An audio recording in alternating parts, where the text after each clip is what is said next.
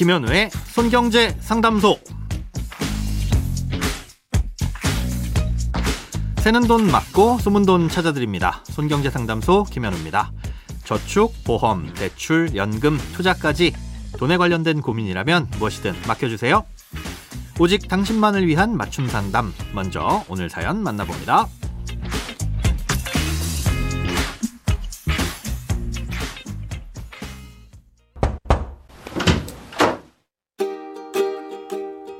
현재 자동차를 두 대 보유 중입니다.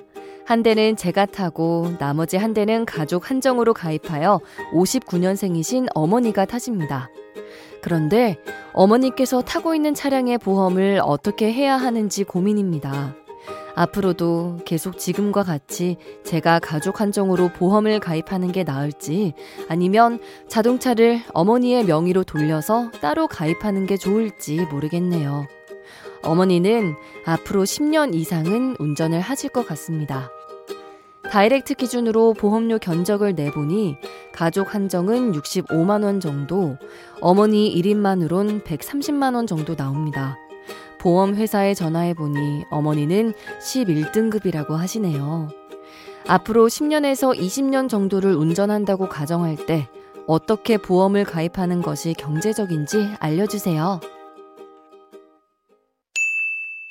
결론부터 말씀드리자면 어, 미래의 사고 여부나 차종 변경 그리고 가입하는 보험사에 따라서 달라질 수는 있겠지만 음, 앞으로도 지금처럼 가족 한정으로 가입을 하시는 게 조금 더 유리할 가능성이 높습니다. 어머님께서 어머님 본인 명의로 보험을 가입하는 게 불리할 수 있다는 뜻인데요.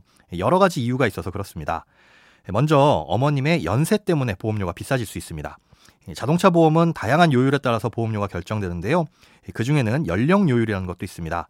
나이에 따라서 사고 발생률이 높은 연령대가 있고 그렇지 않은 연령대가 있는데요.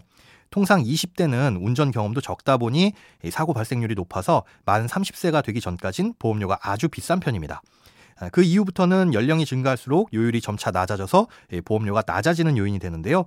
그러다가 고연령대에 진입하면 요율이 올라가서 보험료가 비싸지는 요인이 됩니다. 다만 이건 보험사마다 차이는 있을 수 있고요. 보험사가 이런 요율을 정할 땐 그저 예상이나 추측만으로 정하는 게 아니라 기존의 사고 데이터를 바탕으로 정하는데요.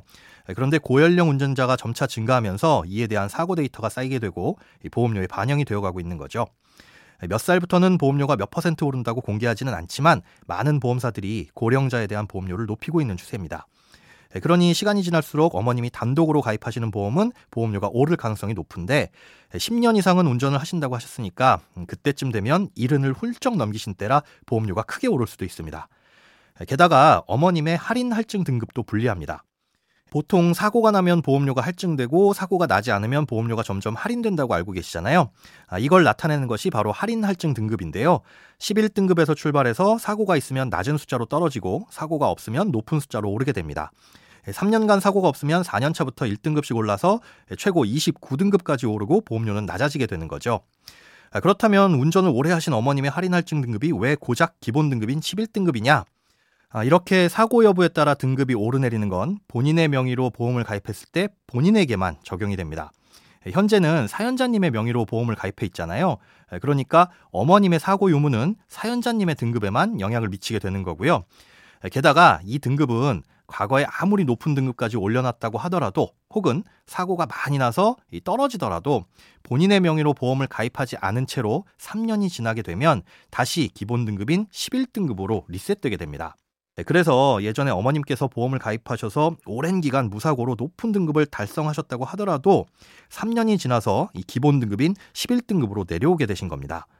네, 그러니 앞으로도 지금처럼 가입을 하시는 게 더 경제적일 가능성이 높습니다. 크고 작은 돈 걱정 혼자 끙끙 앓지 마시고 imbc.com 손경제 상담소 홈페이지에 사연 남겨주세요. 검색창에 손경제 상담소를 검색하시면 쉽게 들어오실 수 있습니다. 여러분의 통장이 활짝 오는 그날까지 1대1 맞춤 상담은 계속됩니다. 돈 모으는 습관 손경제 상담소 내일도 새는 돈 맞고 숨은 돈 찾아드릴게요.